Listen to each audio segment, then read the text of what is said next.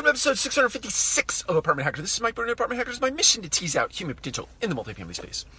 So it's interesting. I spent time at the Multifamily Leadership Summit last week in Arizona and had the privilege of uh, speaking at the event. And one of the things that came up in the event was, or in the in the uh, presentation, was this idea of um, team members sharing um, problems or bubbling problems up to uh, the top so that they could be dealt with.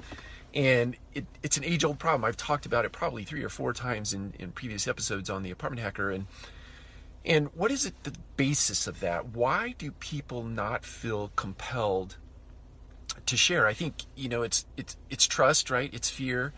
Um, we all know that trust is something that's uh, granted or withheld, right? It's not something that is earned necessarily, or maybe it is earned, but you either grant trust or um, or you don't. And I think that is born out of sort of formative years of, of people and or experiences that they have uh, been exposed to over uh, over their lifetime. Bottom line is that problems do not get solved that do not rise through an organization, and there are many filters in an organization, and so it might be that your site team is exposing issues and problems, but your regional manager is not bubbling up those bubbling those up to a director or to a VP, or uh, maybe it gets to the regional manager level and it makes it to the director, but then it gets squashed because it doesn't make it through that filter.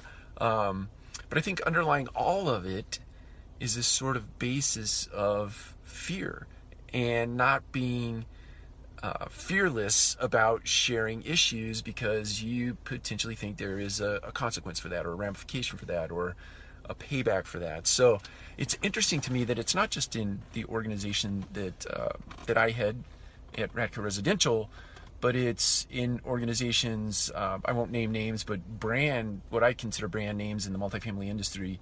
Uh, same issues exist, and I'm just after what it is that we can do in this in this industry to take that away, take that fear away, uh, help people understand that bubbling issues to the top as quickly as possible is the way.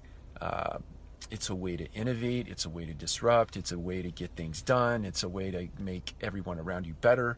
Uh, but that's what I'm. Uh, that's what's on my mind this week. Take care. We'll talk to you again soon.